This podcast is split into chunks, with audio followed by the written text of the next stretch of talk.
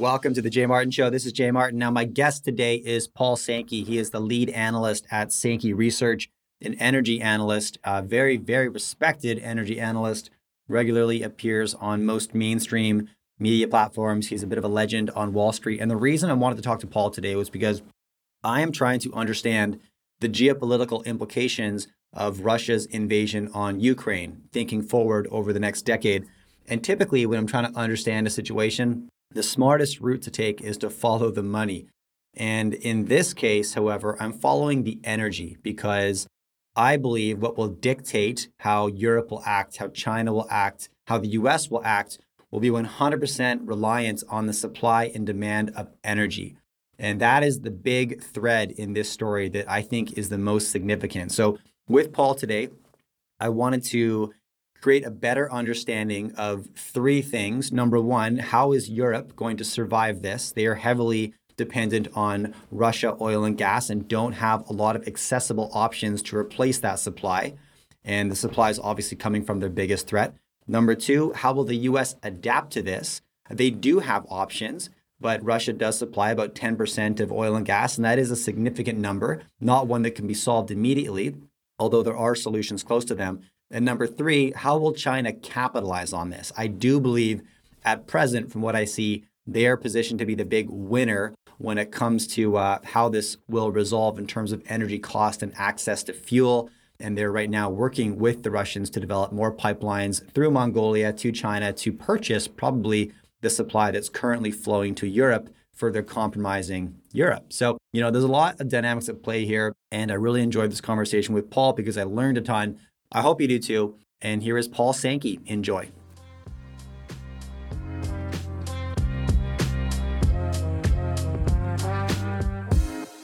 All right, what's up, guys? Jay Martin here, investor and host of the Jay Martin Show. I'm joined right now by Paul Sankey, the lead analyst at Sankey Research. Paul, how you doing? Fine, thank you. How are you? Everything seems fine. Yeah, I'm good. I'm good. I'm excited to talk to you. And um, unpack a bunch of uh, concepts that I'm trying to understand better. We're talking about the energy market. And, you know, what I try to do with these interviews, Paul, is sit down with experts who understand a concept better than I do to help me determine what's actually worth paying attention to, right? Like we are bombarded with sensational headlines every day, now more than ever. And so today I want to run through what you're paying attention to on the energy landscape. And I try to like compartmentalize this a little bit if I can. We're looking at you know the energy industry right now maybe let's look at, at china as a player and the various dynamics going on there europe as a player same thing and then the us but i'll hand it over to you first. What are you paying the most attention to right now in the energy space? Well the, the, the key thing is always demand right? And that's underanalyzed and it's difficult to analyze because a lot of it is about the economy. And so you know you very quickly get sucked into you know sort of the fed and stuff and all sorts of permutations on what's going on economically. Uh, the Chinese actually keep it quite simple because uh, they just, you know, have yesterday put out a new high raised target for GDP, and you kind of figure they're going to get there. And it's not as if they give you, you know, tons of data, and if they did, it would probably be a lie. So there's not that much to analyze, weirdly enough, with China, even though you know we would love to, but it's just not that much that can be done. And it's quite convenient what you said because essentially the world oil market on the demand side is about a third Asia, about a third Europe, Middle East, and Africa, and about a third Americas. So you've got a 100 million barrel a day oil market. It's a lot of oil, mm. 1,200 barrels a second. And the barrel is what you imagine a barrel is. That is to say, it's a pretty big amount of oil. So you've got about a third, a third, a third of the 100 million in those three regional buckets. And if you can get the demand side right over time, you're going to be right on oil. And my joke is always that my job as an oil analyst doing equities on Wall Street is easy. All I've got to do is get the oil price right. Hmm. That actually became a bit of a stale joke because at times over the last 10 years, the oil equities have actually disconnected from oil, the commodity, uh, which would be, you know, for your sophisticated viewers, would be multiple degradation. And you know, there's various reasons why that can happen, but it did. And now you may have multiple expansion. It's very difficult to tell because there's so much noise. And then on the supply side, obviously, that's where people tend to, where oil analysts tend to talk. Uh, essentially, there are, you could argue, four major producers. And by the way, the list of producers is quite small. You know, there's not that many places that produce a load of oil, but the three giants are Saudi, obviously, um, Russia, and the US. Mm. And you could add uh, Canada into the US if you want to think about it geopolitically. Yeah, they they produce large quantities of oil. With Russia, you have Russia pretty much, and and the interest there tends to be between supplying Europe and supplying China and Asia, and then in the Middle East it gets a bit more complicated. But basically, you have Saudi that tends to work in close uh, uh, cooperation and actually blood ties with the UAE, United Arab Emirates, who produce about you know around three and a, three or four million barrels a day. Saudi, Russia, US all do about 10, 12 million barrels a day out of the 100. Right. So that's obviously 36 million barrels right there a day. And then this is where it gets complicated in terms of geopolitics, and perhaps not at the moment, is that you have Iran and Iraq, who are both, you know, very volatile at times, but are both where the oil is Shia Muslims as opposed to Sunni Muslims. And the Shia oil, which would be Iran and Iraq combined, is another, would be a supergiant, would be another 8 million or so. Potentially, if they got their sanctions right, could be easily right. as big as the other three. But essentially, obviously, is split between Iran, currently under mm-hmm. sanctions, and then Iraq, currently the Wild West. Right. And after that, the list actually kind of tails off. There's a whole load of other guys, North Africa. Uh, we read about Libya a lot and mm-hmm. other places with huge potential, which are just disaster areas, partly because of what we call the curse of oil, uh, which right. I can explain. But the curse of oil would be applied to Venezuela, for example, which easily could produce 10, 12 million barrels a day if you had Texans running it. Right. But unfortunately, because of you know a long story, which I can tell if you've got an hour, uh, Venezuela is a total, complete, and utter tragedy and, and disaster area all at the same time. But that's kind of the big dynamics and you want to think about demand and how you think all demand's going, which is why obviously then you get into Tesla, how behavior is changing. Um, right. You know, in terms of how much oil we're using, and on the supply side, whether or not Russia's going to invade Ukraine or not. Yes, it's an interesting job. Yeah, no kidding. There's so much in there that I want to I want to pull on, so I'm going to try to be specific here. Um, so uh, so this week uh, and keep in mind, we're recording on March 9th for anybody watching this. We're probably going to publish this one as soon as possible. But, you know, Biden's big announcement, he's banning uh, Russian oil imports. And, you know, I don't know if that's just really lip service at this point. You know, it's just a public announcement because the corporations have already stopped importing. So it doesn't really matter. But I guess my, my question there is, you know, that's US and the UK at this point who have made that announcement. Do you expect and is it possible for Europe to follow suit and be the next domino, or are they too reliant? Like, could they do that? They can't really do it. I mean, they they they are just simply too dependent, and they they kind of screwed it all up. Needless to say, you know, if you wanted to be really cynical, you would say you don't want a 17 year old making your energy policy, but actually, there's a genuine continent wide concern about the environment and a willingness, basically, because you would say US, excuse me, Europe is less of a consumption-led society. You know, there's more sort of moral concern at a given level about the environment, and it's also a consensus concern that you know there really is a major problem that needs to be addressed. Right. And so, you know, as a result of that, they've overcooked the uh, extent to which they've tried to, well, essentially in their electricity systems, they've gone very dependent on wind, particularly in the UK and Germany all the while uh, shutting down the biggest gas field in Europe, which was in Holland called Groningen, which used to be the swing, what we call the swing supplier of gas, because you have tremendous swings in, in demand for, for gas in Europe during winter. Mm. And then at, at, the same time as shutting down Groningen, they shut down the biggest storage facility in the UK. 70% of their gas storage was shut down, which was boneheaded mm. uh, in 2016, the Rough storage facility. What you do is you pump gas into depleted gas fields uh, and then pump it out again when you need it. They shut that, which was like, yeah, I don't want to. I don't think you should do that. And then right. the German Green Party was actually originally back in the 70s anti-nuclear. That was the big concern, was really around things like Three Mile Island, the big US nuclear disaster. Yeah. That we don't want nuclear power. And so weirdly, which because of course you get into whether or not nuclear power is dangerous and whether or not it's friendly for emissions relative to any other energy. And they're on the dangerous nuclear power track. And so they shut down, they're, they're kind of still in the process, in theory, of shutting down all their nuclear baseload. So you need to know a little bit about electricity generation in all of this. Electricity cannot be stored. There's a couple of minor ways you can do it, um, but batteries are not of the scale yet to really make any difference. So when you flick on a light, that electricity has to be available. And everybody flicks on the lights generally at night mm. when there's no solar.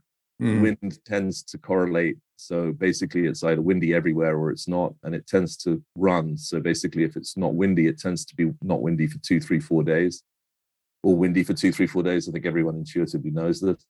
And there's right. no battery that can make up for that. So essentially, you need a baseload power. You need something running all the time, which nuclear is ideal for and then you need uh, peaking when you need peaking when there's no wind and sun, and and gas, nat gas is ideal for that. The problem is someone along the line got nat gas lumped in with coal as bad for the environment and called it fossil fuels. Right.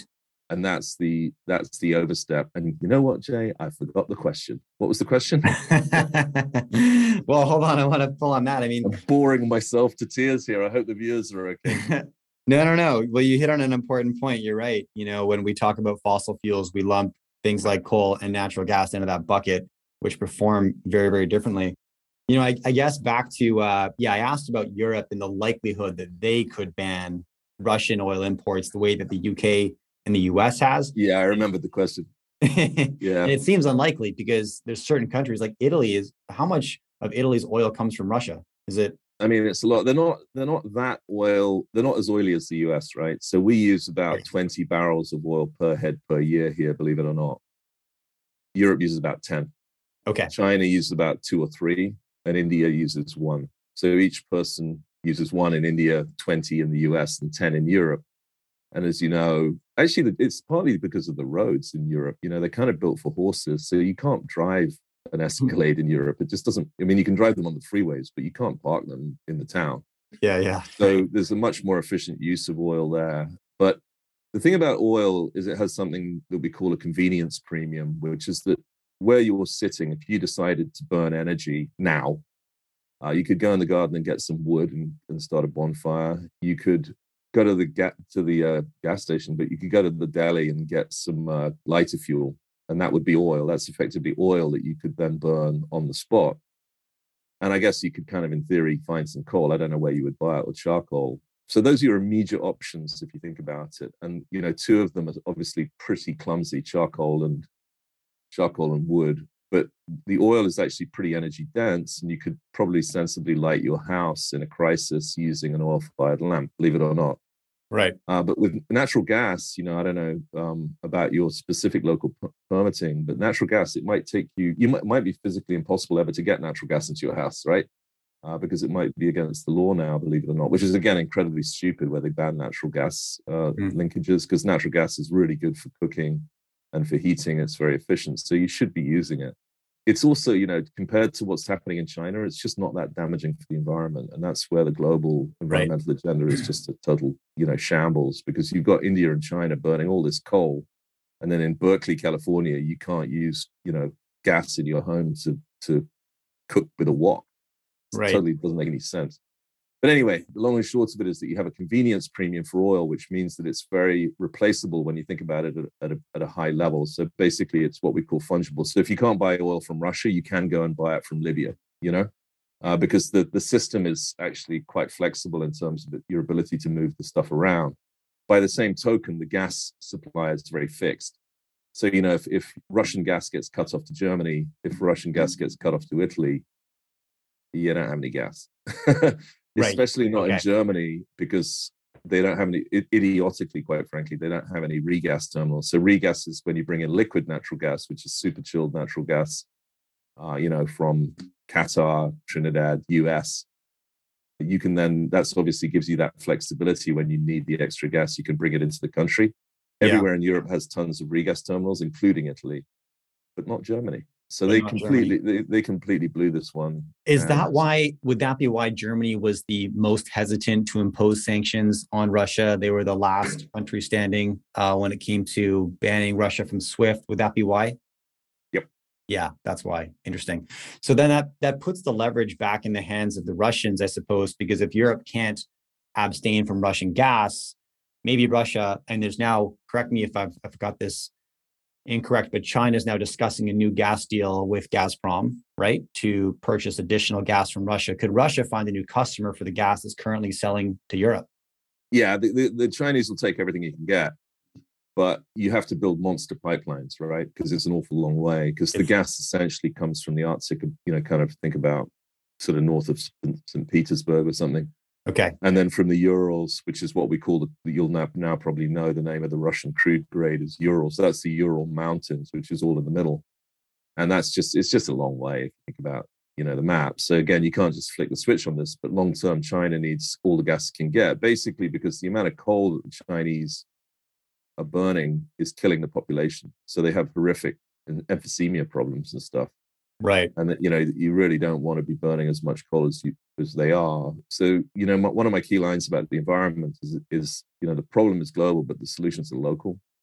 And that's why you get really dumb things in north america like there's a mountain valley pipeline here which would take marcellus gas which we literally call the saudi arabia of natural gas around pennsylvania. There was a recently for example it's insane that in new england you burn qatari gas from qatar and you don't burn Marcellus basically because they won't allow pipelines to be built because they're being environmentally friendly. It's just right. the bone headed, you know, it's incredible. Mm.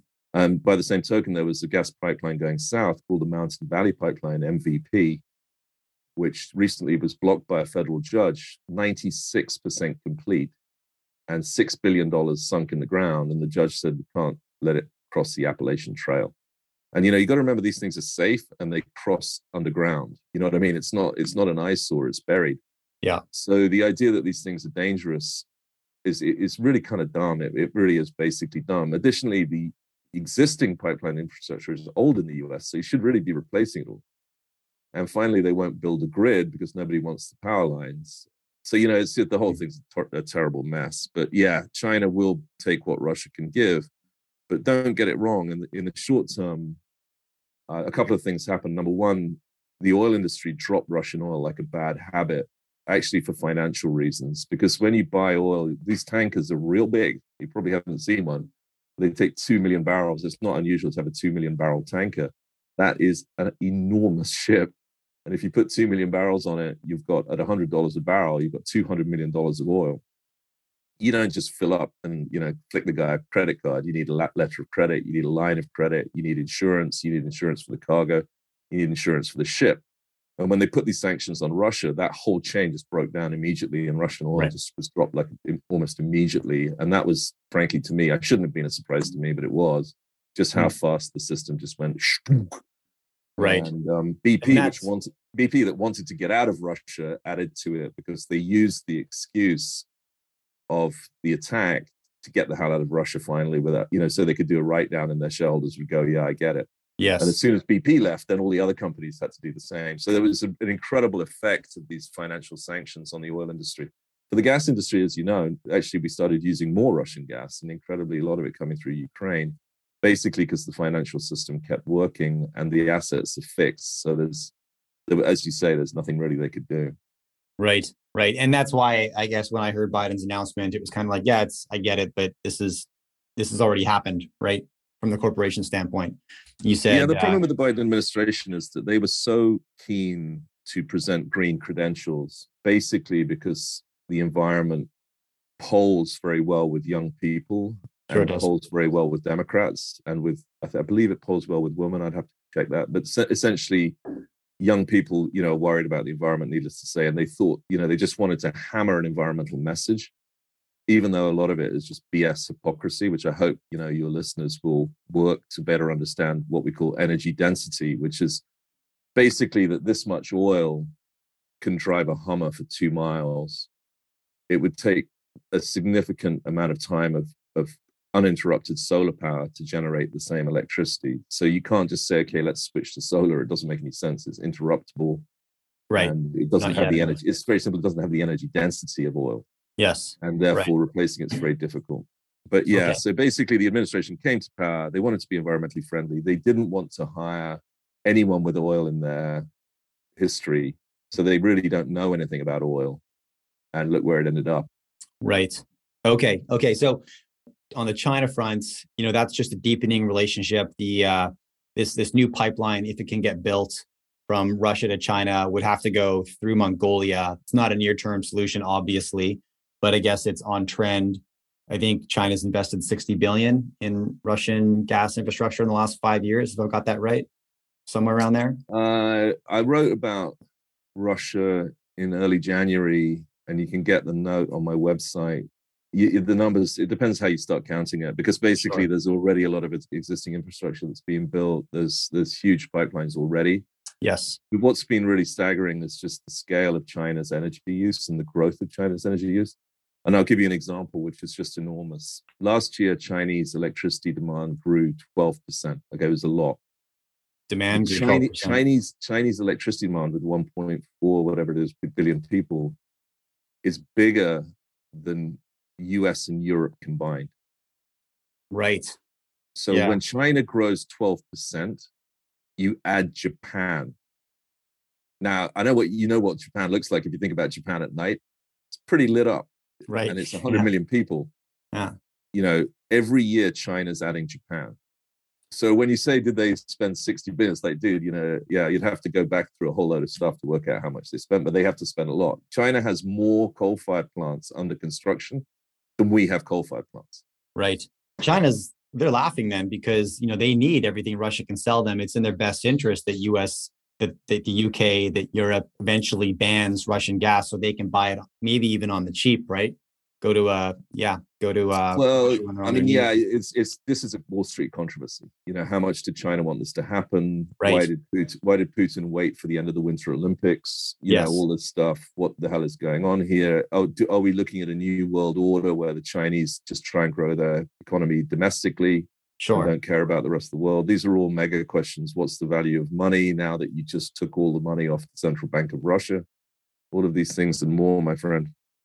Yes. Okay. And there, I mean, could there, this might be too esoteric, could there be some retribution here thinking about, I guess, you know, land that Russia more or less took from China near the end of the Opium Wars?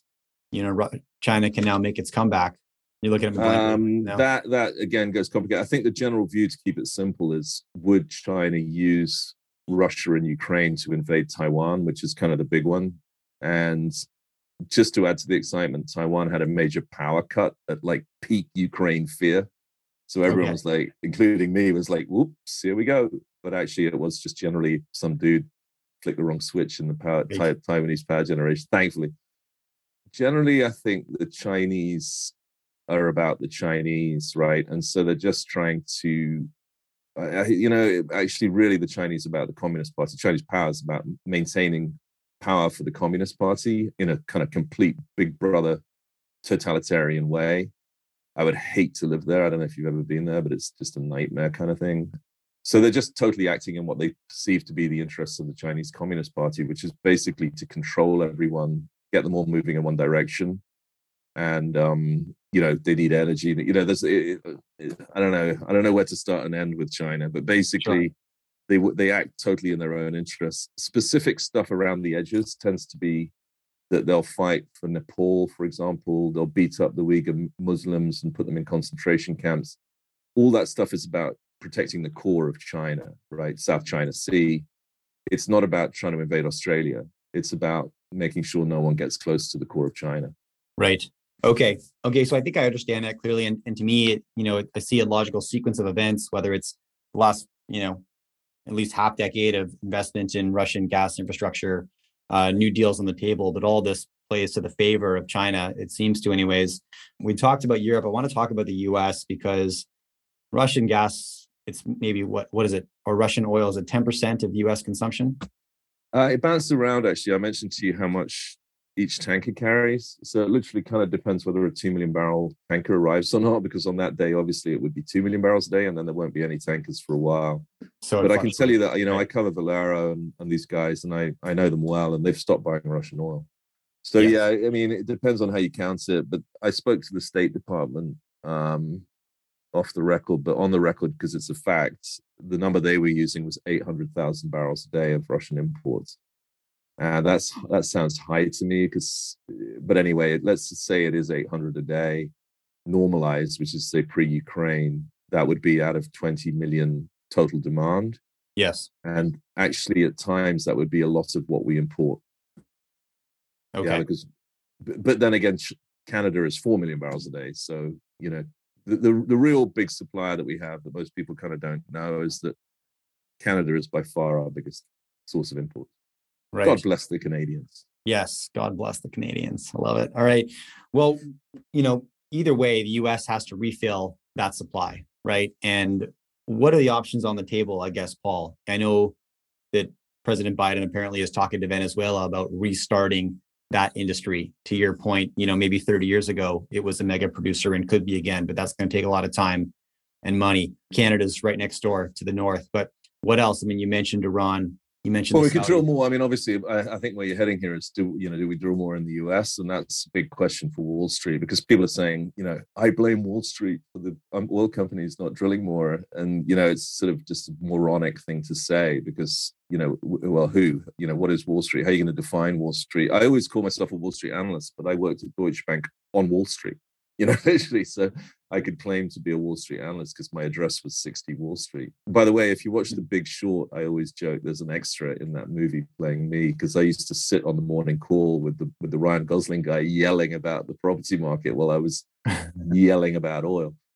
But anyway, we could drill more here. We can buy more from Venezuela, but it's suboptimal, you know, because they're kind of a disaster area, those guys. They're really not treating the people of Venezuela right, you know, and we shouldn't be supporting these guys. And by the way, the same applies to the Iranians. I mean, these mad mullahs, you know, they should be out of business, man. They're, they're not good people in terms of the political structure. They're not democracies, you know, and all the rest of it. And nor, from that matter, is Russia.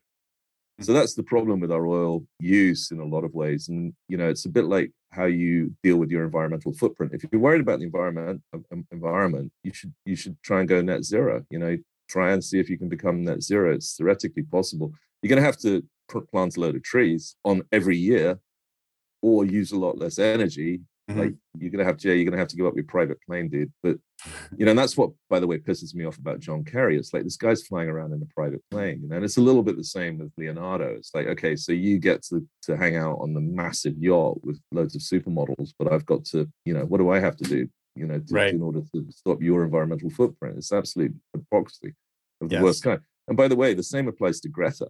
She's a Swedish schoolgirl that's been brought up in one of the richest, most advanced countries in the world, thanks to fossil fuels. And now she's turning around and saying, you know, stop you Indians, you know, stop you horrible Chinese people from using so much energy. It's like, shut up. so there's there's there's a major problem with the amount of energy we use relative to what it's doing to the environment. But these people who preach at me about it, you know, they can they can all go and get lost. Right. But the big one would definitely be that we would produce more here, Jay, because we, we can actually, if the companies plan on higher prices.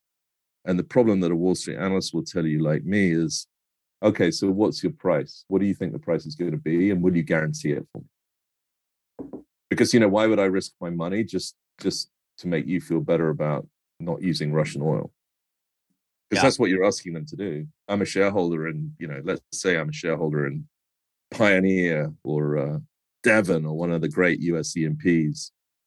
Why would I have to put my money up to save President Biden's skin after all he's done, you know, against the oil industry, all the rhetoric against the oil industry when the oil price was freaking negative two years ago? I didn't hear them trying to save the oil, oil industry then. And now you need it. And you're like, why aren't you up producing more oil? And I say, I'll tell you why I'm not producing more oil because two years ago the oil price was negative. Jay, in November, the oil price was 60. That's right. You know, you know what I mean? Yeah. It's like, come on, man. What do you so? What, what, what's what? What do you want if I'm doing an annual planning assumption? What what should I use? And can you guarantee I'll get that price in, in a year's time? And nobody can. Nope. Not a chance. Because as we started, the, the demand side reacts. Demand might just go away in a rush. We could get another COVID, man. We could go back to negative in six months.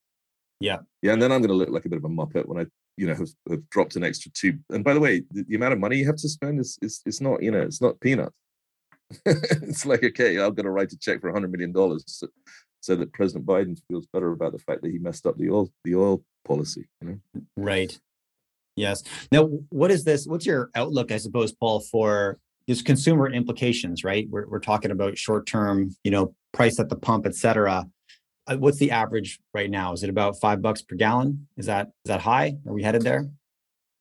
Yeah, you should be. I mean, the difference across the U.S. is uh, is no, California pays a lot more, but yeah, yeah, it just depends on the tax by state. The price of gasoline, actually, uh, talking about as I was, the fungibility of oil, the fact that it it's kind of oil everywhere. The the, the gasoline price is actually global on an underlying basis. Uh, I'm just looking at the oil price if we it's really the difference is tax. So in the UK, for example, they pay like right now they're paying like twelve dollars a gallon, but they normally pay, pay eight. That's a function. That's just entirely a function of tax, literally. Here, you know, as you know, the difference is California has high tax, New York has high tax, and uh, Texas really doesn't, or whatever. So that's the difference. See, it's more in reality about sticker shock that people see the price and they they pay cash and they're like, oh my god, you know, last week I was paying three, and now I'm paying four dollars a gallon, and it's and it's seventy dollars, eighty dollars, ninety dollars, hundred dollars. It's not actually at a U.S. level that much money. You know, people pay hundred dollars, uh, you know, for a meal out. I don't know what, but it obviously is the major concern is it's regressive, which is to say it hurts poor people hugely. You know, that mm-hmm. might be a day's wages for for, for a, a minimum wage person and you know, for the J with the private jet, what do you care? You know, when you fill your Bugatti. But right, the fact is that's the concern is that what we're in here is a rich get richer, poor get poorer tape in general. And then you add, you know, something really regressive like high energy prices, and people don't have a choice. You know, they have to drive to work, they have to heat their home, and they get crushed by it. And so that's the concern i'm afraid to say and it is a concern. And you know by the way there's a lot of nasty things about this ukrainian situation needless to say but the price of wheat is really bad you know that's like going to be famine in egypt type stuff you know? And i'm not that's not figurative that's egypt is the one of the biggest buyers of ukrainian wheat and they're really not very rich so mm. yeah it's a major it's a major problem and a major concern What's up, everybody? Sorry for the interruption. Quick note if you enjoy these conversations, I publish a weekly newsletter and it's free where I share my top takeaways, lessons learned, and any action steps I might be taking as a consequence in the market. Sign up at cambridgehouse.com. I publish every week and it's free. Now back to the conversation. So, given what you shared, yeah, a lot of this is is non-negotiable our demand for oil but you know so then do you figure the prices could eventually get to a point that are creating demand destruction at home is that is that a significant well i'm sure people i mean i'm sure people now even rich people and uh, you know you don't seem to be responding very very well to my bugatti jokes jay but anyway um yeah, it's just maybe they're just not funny yeah we, we look at how high can prices go based on what point do you destroy demand, right? That's the notional. If you think about basic supply and demand, that's obviously how it works. So basically, very low prices and you reduce supply and you increase demand, very high, you increase supply to reduce demand. And it works like that. It, it does actually work like that. It's distorted because the US is really one of the few places where you and I now can say, okay, let's let's I believe in $120 oil forever.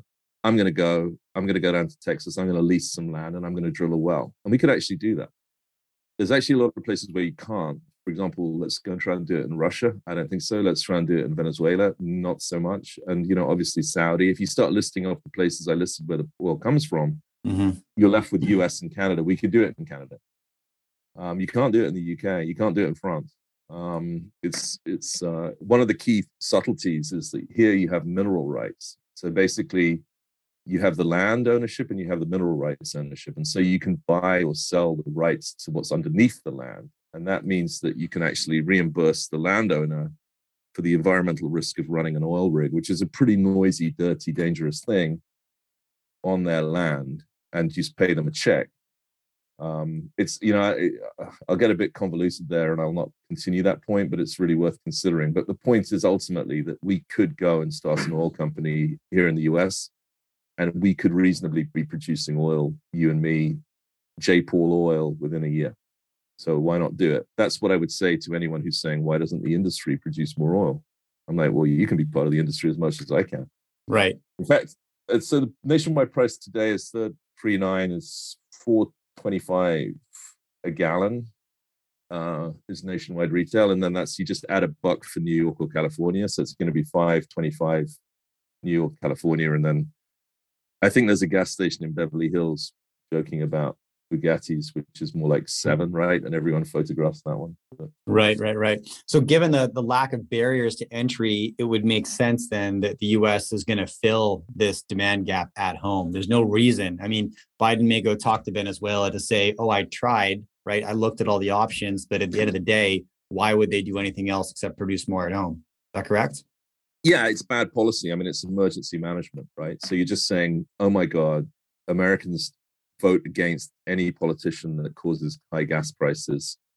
Just bring it, forget all that environmental stuff. I said, you know, forget that the Venezuelans are, you know, destroying their own economy with really bad kind of fascist government.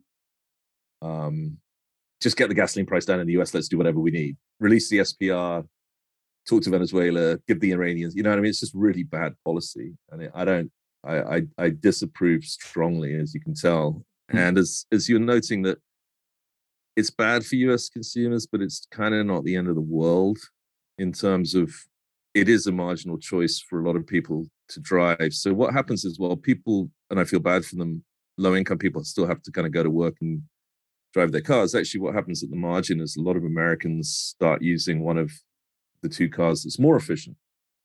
Maybe even they have might even have an electric car. Um, they do less trips they fill up a fixed amount you know so you see at gas stations people fill up 40 bucks and then they drive very defensively. They don't you don't you know do what new york cab drivers i'm always telling them to stop doing which is you know accelerate to the lights and then brake. It uses a ton of gas. And you would think that all of that was marginal but us or us gasoline demand is 10 million barrels a day. So it's one in 10 barrels used in the world. And you know with 300 whatever it is 333 million americans when they all they all the beauty of the American economy is the is the homogeneity of it. You know, the fact that wherever you go and order a diet coke, you get pretty much the same service in terms right. of what you receive. Mm. It doesn't work like that in Europe, by the way. But the point is that when something changes in the US, it tends to be a tabletop model. That is to say, everybody changes their behavior at the same time. And we think that price is actually 450, Jay, further to your question. Okay. So we're at 425 right now. Now, 450 is guaranteed you know, because of the price, it takes time for the whole system, as I mentioned, to feed crude prices through to the pump, and you're uh-huh. going to see 450. 450 per gallon for sure. You're saying, yeah, which would be 10 in Beverly Hills. Right. Okay. No, it would be. It would be. It'll be. It'll be at least 550 in California and New York. Uh, so, so if I could, if I can simplify like what I what I think I understand so far, and I'll probably bastardize this because I'm that's what I do. But uh, seem like a pretty smart guy to me, mate. You know, we we opened up compartmentalizing into into three main buckets: China, Europe, U.S. And from what I have heard you say, you know, Europe's getting the worst deal here, right? They're they're pretty hamstrung right now. They don't have a lot of options, reliant on enemy resources. Um, difficult to replace. China is probably going to be the big winner because this accelerates the trajectory they were already on of buying more gas from Russia, and now they can do so probably cheaper than they would have been able to prior to the war. And the US is going to do what they should have done anyways a long time ago, which is more domestic supply. Is that accurate? Yeah. And then there's the Norwegians. Let's talk about the Norwegians. The Norwegians yeah. great. the Nor- Nor- Norway is just born lucky, man. They have 98% hydro, which is, you know, right you know, you know, nobody has 98% hydro. Well, I and think British have, Columbia, you know, the province of Canada where I live was like 96% when I was growing up. Stand corrected. yeah, but but I don't know how much uh, oil and gas you produce, but Norway produces and exports a ton of oil and gas. Yeah, but no, yeah, you're you're you're you're you're basically right. I mean, you can debate. Um, uh, we could debate China a lot longer because they are massively net import dependent, right? So mm-hmm. generally, very high energy prices, oil and gas prices, not going to be good for them but you could exactly as you are arguing it's reasonable to say that i think part of putin's um, calculus here was that he could he could screw europe because he had weak leadership and energy dependence and the out would be that exactly as you say he would be able to sell it to china if they cut him off. Right. Uh, i mean i think he totally miscalculated and i wrote my research on the subject was that he wouldn't he would he would take the east of ukraine I didn't know what he would do about Kiev, but it would be a disaster for him to try and take the West. And the risk would be that Europe would turn around and cut him off. And I think just happened. well, first of all, he didn't get a quick military victory, which was a mm. disaster. The Russian army's just completely embarrassed itself. He's totally weakened himself. They've shut the McDonald's in Russia, which is not as facile a comment as it sounds. It's it's it's uh you know the opening of the McDonald's in Russia was a big deal. Um, okay. So the shutting, by the same token, is too. Although I do fairly, you know, kind of appreciate the joke that the Russians are going to be much better mental health in terms of not having, you know, you porn. What's it called? You porn? Uh, YouTube. What's that thing? Porn porn, whatever's being cut off. Yeah. and um, you know, yeah. no McDonald's, no Netflix, and no whatever the other thing was. But you know, yeah, I get it.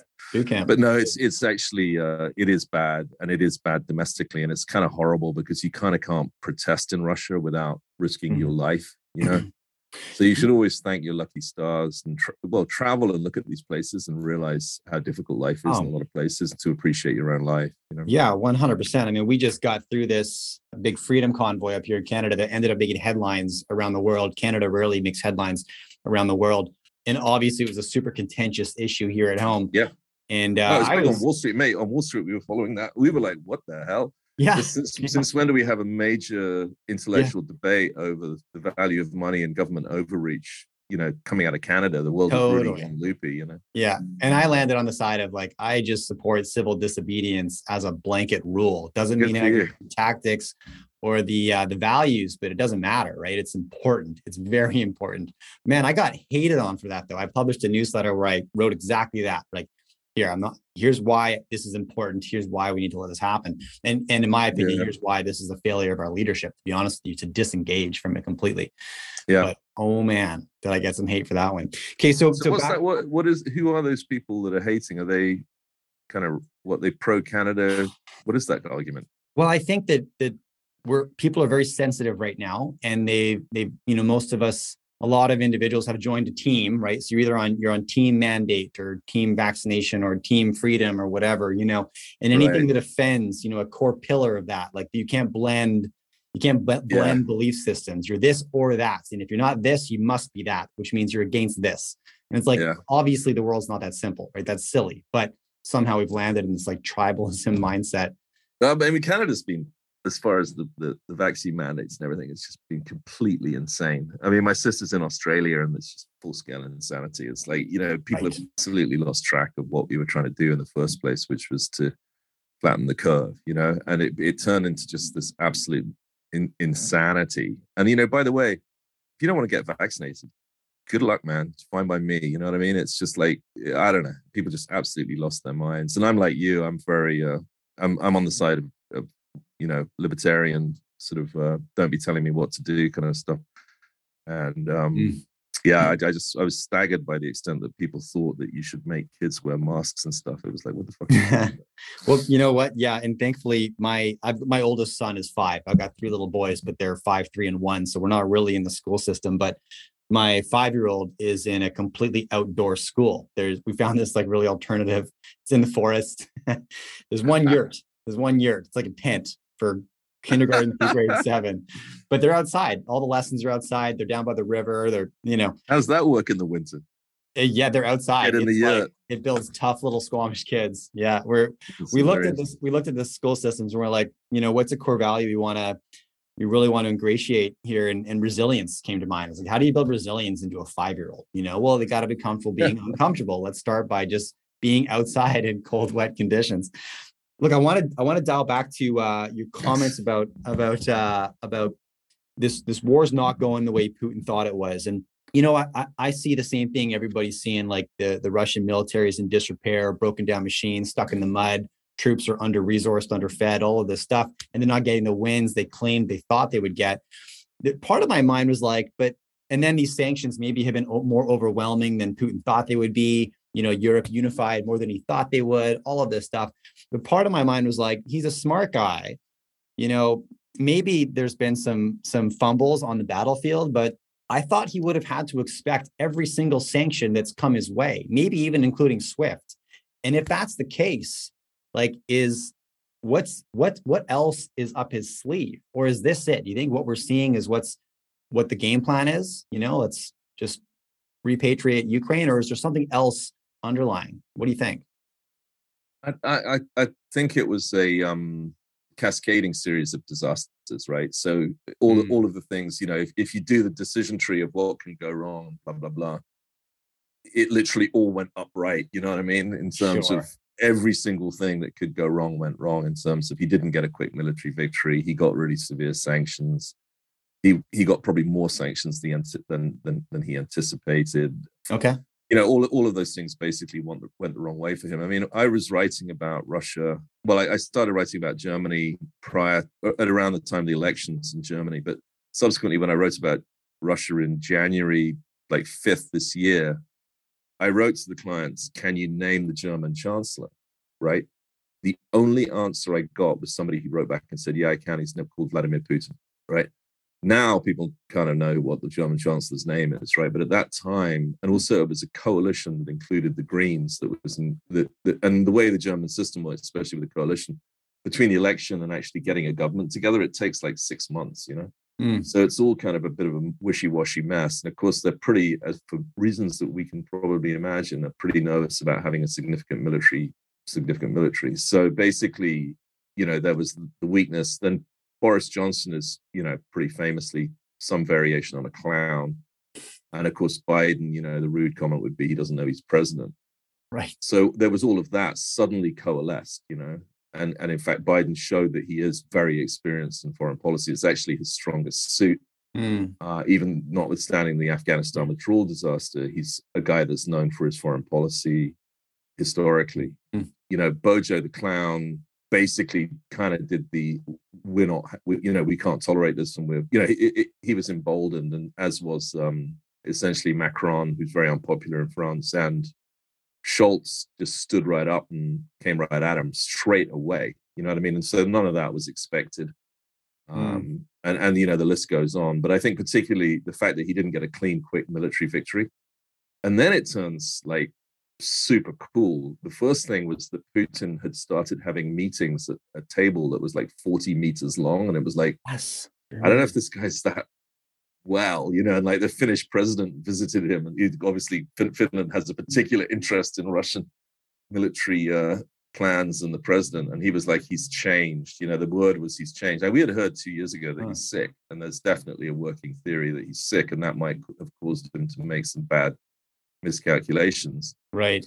Um, but then uh, Macron has said the guy's changed, you know, and he's gone that bit loopy with this 40, the 40 foot uh, table, one of the theories being that he's got an autoimmune problem, which is why he has to sit at one end of a 40 foot table. Yeah. call it 40 yeah. meters, 40 feet. You know what I'm saying? Yeah. So there was all of that. That was A. And and you wouldn't have made that stuff up in a Hollywood movie. You know what I mean? If you'd put him, it's like something from the famous Peter Sellers film about this sort of stuff, Doctor Strangelove.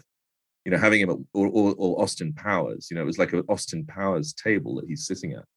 But the other thing that was beyond any Hollywood script was the idea that that Ukraine would have you know a president that had starred you know the story, and so that you couldn't mm. have made that up. You know what I mean? And if you really look at it, these wars are fought on the internet.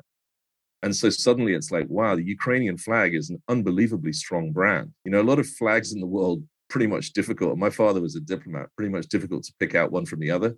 Ukrainian okay. flag is superb brand, right? Sure. And you know, hmm. sure enough, the president just absolutely, you know, fulfilled what, as I said, was beyond a Hollywood script insofar as the real war is on the internet today. Yeah. And that's why China controls its internet. That's why Russia's shut its internet because they know that if people start reading what actually happened, same applies to China, they're cooked. And right. that's right. that's what's so interesting about so much of this is that the idea of a ground military land invasion in Europe, the first since 1945, was pretty insane. Yes. But then to completely and utterly get destroyed in the internet war, which they did, which is the bigger war, arguably, was also just an enormous moment in history. Right. You know, it's, it's what you share there about about Putin. I've been wondering because either like yeah mm-hmm. he's seriously ill and i think you just probably make very different decisions when you're facing your own mortality or you know the, the covid scenario that you outlined everybody i know myself included have gone through some some kind of like a, a mental health crisis in the last two years, just as a consequence of being isolated. Maybe if you're doing like I did, I don't know, collectively ended up doing eight weeks of quarantine. I got three kids, like it was bananas, but I had it pretty good, right? I've got a great property. I love my kids. It's awesome. But you know, everybody reacted in, in weird ways. And I saw the best and the worst of probably everybody I know, including myself at certain points. And what you can do, you know, how you can act in those moments is dependent on what you have access to. You know, if you have access to Russia's military and and you know, you, I don't know. I just wonder like what influences are in the psychology of Vladimir Putin that are, that are motivating these decisions. And maybe it's not as simple. Maybe there's some deep rooted things there.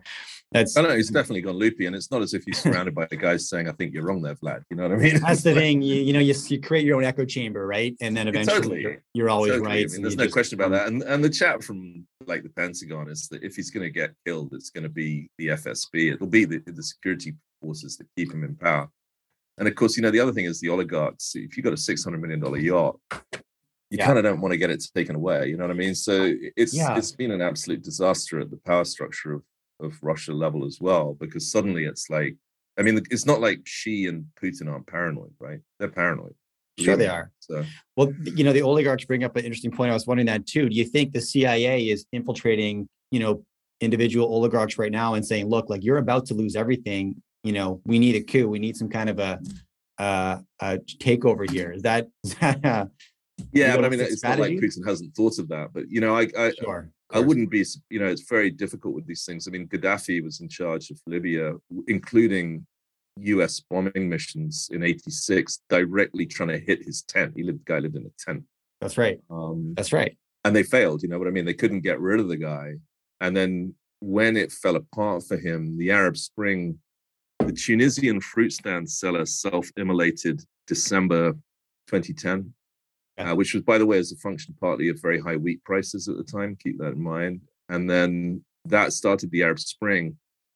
Gaddafi was killed by February, murdered by uh, insurgents by February. So you know what I mean. These things can change really fast, and Mm. You're always slightly wondering when these guys are just going to suddenly disappear from the world stage, which is eventually going to happen anyway. But you know, who will last the longest is always is always a pretty interesting. Uh, I mean, it, it, it, he could suddenly be gone.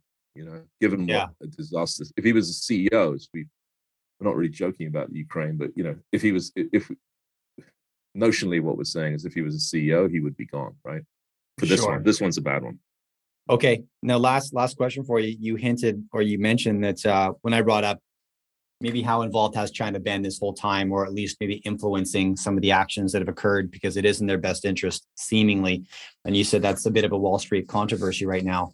Do you have any theories you can share on what's being discussed and maybe what how involved China has been the whole time? Is this any any any threat? Well, there was. I mean, there was a guy some sort of nationalist politician. You can see it online. You can see it on Twitter. And literally late December, he yelled in the Russian parliament into a microphone, You're going to regret this on whatever the date was, February the 27th at 4 a.m. You know what I mean? He named the date of time of the invasion. So they knew they were going to invade. I thought Putin was going to make me believe he was going to invade and then not. You know what I mean? So he, I was always waiting for the moment where he made me believe that would actually would actually happen because I was saying I don't think he'd be that dumb. And it was interesting because I never got to the point where I believed it until it actually happened. So, from a market triple psychology point of view, it's kind of interesting.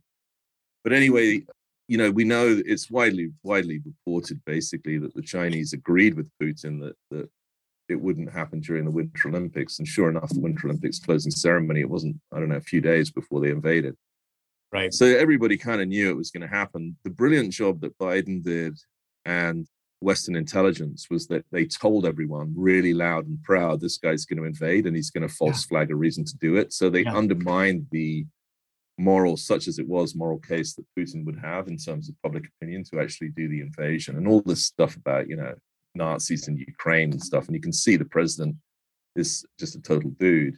It just completely undermined the moral case for the war, which of course then caused the response to the invasion to be much sterner on the part of the Western powers because they knew they had more high, high ground. And that means that you can make very aggressive, firm decisions when you've got very clearly the moral high ground, which they did. And so they undermined Putin from an intelligence point of view.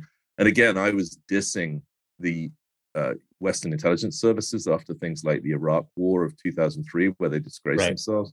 And sure enough, you know, there's me joking. Yeah, they're saying that the invasion is going to be on February the 29th and all this stuff. There is no February the 29th. Yeah, yeah, yeah.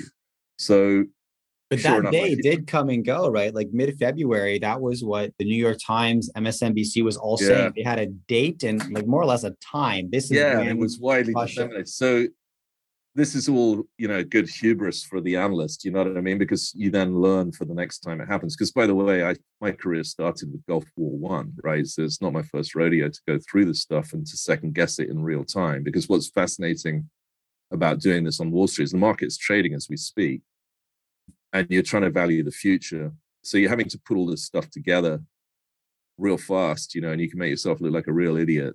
Uh, but at the same time, if you want to make money doing this, you're going to have to do that. You know what I mean? So it's like if you don't make a call, you can't be right, or whatever. You you you would think of it as Wayne Gretzky. I think he said if you don't make a shot, you can't score. but um, anyway, the the reality is, yeah, China. It's pretty sinister, and I'm no fan of the Chinese uh, Communist Party Xi at all. You know, I can't stand the totalitarianism. My father, as I mentioned, was a British diplomat, so I'm very bitter about Hong Kong and right. the deal that we did notionally. You mentioned the Opium Wars. You clearly have knowledge of the deep history there. So Britain is not without blood on its hands. Don't get me wrong.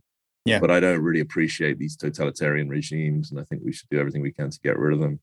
So China is sinister, you know, and, and what they're doing for themselves is in their own interests, and it isn't necessarily for the greater good, even of their own people. It's for the benefit of the Communist Party leadership, you know. Mm. And I'm basically opposed to them. So where does that lead us? Well, we'll see. I mean, I think one of the conclusions of the Russian note I did in early January was they're going China exactly as you've been doing the work yourself China's going to use this as an opportunity to buy a lot more energy from Russia. There's also the theory that there's no limitation on China buying US Canadian food.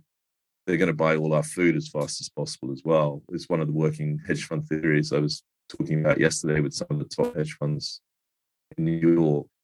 Um, so there's a lot of stuff that you've got to watch that's going to happen here because you know whilst we're talking about peace and the failure of the Russian invasion, as of last night, you know I was on CNBC saying short oil, long tech as a trade, this has structurally changed a lot of things in the world.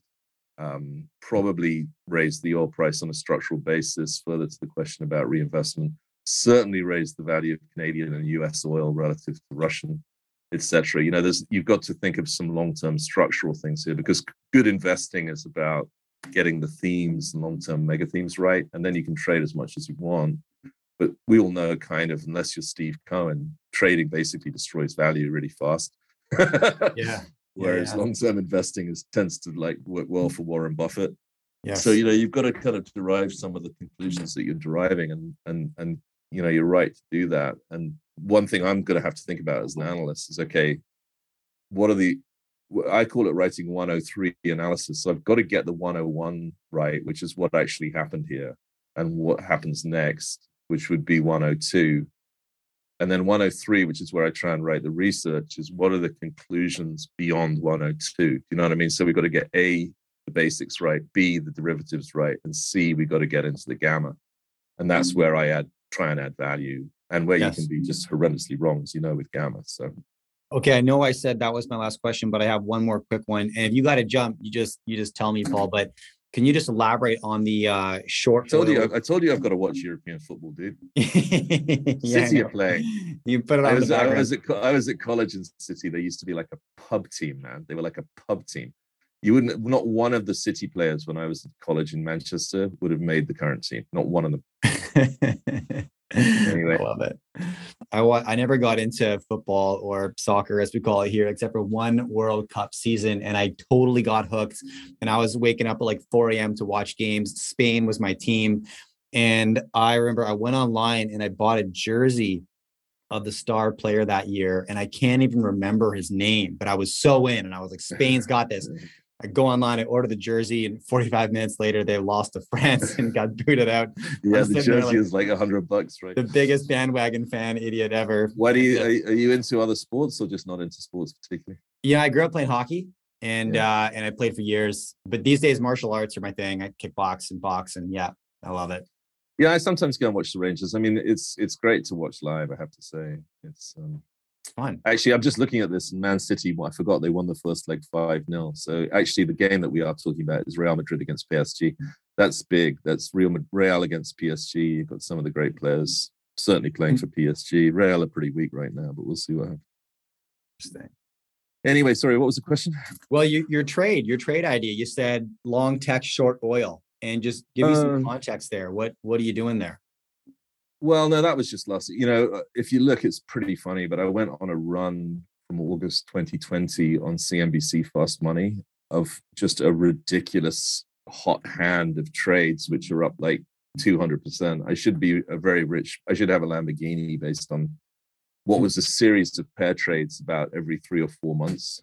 But of course, you know, I knew and I joke during you can you can see them all online. You know, it's it's it's all on fast money. But basically, it, certainly for the first couple of times, I was like, i have got to stop doing this because I've been too right. You know. And hmm. then last night, I was just saying, finally, which you know, I'd called for negative oil prices in 2020, which obviously was quite a call. Um, yes the Exxon long Exxon short Apple, which was a bad call on short Apple, but it, but an incredible call short Exxon in 2020. Excuse me, long Exxon in 2020. I rolled that into like long EOG, short Tesla, mm. long Fang, long Fang, short Fang, which was long Diamondback, short Facebook, Amazon, Netflix, Google. You know all these all these kind of catchy things. And yes. um, all of them had a basic theme, which was the idea that if the Fed wants inflation, which was pretty crazy thing to want, but they basically have to inflate away the debt. So they kind of have to do it. Yes. If they are doing that, you're going to get oil inflation, and the Fed can't control oil. And so all these trades, which sometimes I publish them, I, I don't like to do it too much because it's, you know, I don't want to upset the market gods. I mean, for example, just looking at this one, I'd forgotten, but at the beginning of this year, I said long MPC, short Rivian, and Rivian at $100 billion was quite the best short you could possibly imagine because a lot of these crappy little companies that have no revenues don't have $100 billion market caps. You know what I mean? Mm. But this one actually had a $100 billion market cap. It was just too easy. So, having said that, all of the trades were basically long oil, short tech, right? Okay. And last night I said you're going to get peace. I think we're cooked out on how high the oil price can go. Trading wise, you want to be long tech, short oil. Now, I have a, a, superstition, which is that if a trade works on the day you make it, it doesn't work. So I'm nervous because last night on TV saying long oil, long short te- short oil, long tech actually just worked so outrageously this morning. It doesn't really help my clients because they can't get the trade on it. Actually, it's almost done by the time they're going to do it. Yeah. And it's this sort of dub, double thing because ultimately, you know, we're, we're not trying to um, we're not trying to trade here. You know what I mean? We're trying to get structural positions going. So really, what you want to do from here is you want to watch the weakness in oil, probably down to to hundred, and then buy into them. And there's a lot of good companies here. You know, I've named a few of them. I like Diamondback a lot. I like Devon. I like Pioneer. They're all fairly obvious plays on oil, but they're also structurally uh, increased in value basically because of what happened in Russia. And right. the oil age just isn't ending, and we said it wouldn't, which was why I could call for Exxon to uh, to be a buy in 2020 because you knew the cycle would reassert itself. And arguably, what we're doing here, and you know, guys like you getting me on podcasts, and why I accept, quite frankly, is i I'm trying to educate people about the issue of energy density about the issue of how to correctly and, and intelligently address the environment without destroying poor people, uh, you know, without increasing energy poverty, highlighting that China's, you know, a huge part of the emissions problem and, you know, the plastic bag you used to go to the supermarket really isn't. You know, all of this stuff people need to educate themselves about better. But ultimately, we're going to need more Canadian oil. You know, so you can kind of buy any of these things on an investment basis and you know, some of this stuff, whenever it gets to 20 times, 30 times EBITDA, it's very, very difficult for a company to ever justify that valuation. It's not that hard, right? And the challenge, as you know, is just that the market can stay irrational for longer than you can stay solvent. Mm-hmm. So it's you know, you've got to sort of do this in a very everybody wants the kind of glamour of throwing the book around and being long, short dated puts and stuff. And I do it all the time, but I lose it all. You know, mm-hmm. whenever I actually just put money into long term structural trades, they tend to work pretty well because I've thought about it and they're measured and you average in and all these things, you know. And I'm not here to lecture people, but uh, the big theme is that you're probably you've probably re- seen peak ESG because it's kind of bullshit uh, in terms of what people say they're doing to help the environment kind of doesn't. And the idea that oil and gas greatly damage the environment, particularly in the case of natural gas, is actually false. So, you know, I think structurally long US natural gas, long Canadian oil, I like, you know, and then there's maybe some names where you're still looking at significant overvaluation. One of the areas that I'm very concerned about would be EVs. You know, there's just too many manufacturers chasing what I don't think will be a hugely successful push to get the average American to drive an electric vehicle. I think the average rich American will have two cars, one of which is electric, but I just don't see uh, the EV replacing the Camry, you know, and that's just because it's never mm. going to cost $22,000 to buy an EV compared to $22,000 to buy a Camry, whatever the price is now of a Camry. Right. One thing just to throw in there for, for shits and giggles is, uh, you know that the price of the Camry is about the price of a Model T Ford if you price it in gold. Boom, boom, boom. price of the Camry right, equivalent to Model T Ford if priced in gold. Yeah, it costs about as many ounces of gold to buy a Camry as it costs ounces of gold to buy a Model T Ford. Yeah, yeah, yeah. Fascinating. All right. That makes sense, right? We'll sign off with that factoid. Look, Paul, this okay, is super man. fun. Thank you. If you enjoy my content, do me a favor follow or subscribe to this podcast. Drop me a rating and review and share this with a friend. All of these things allow me to get bigger and better guests on the show. Now you can catch me all over social media at JayMartinBC. Thanks for tuning in.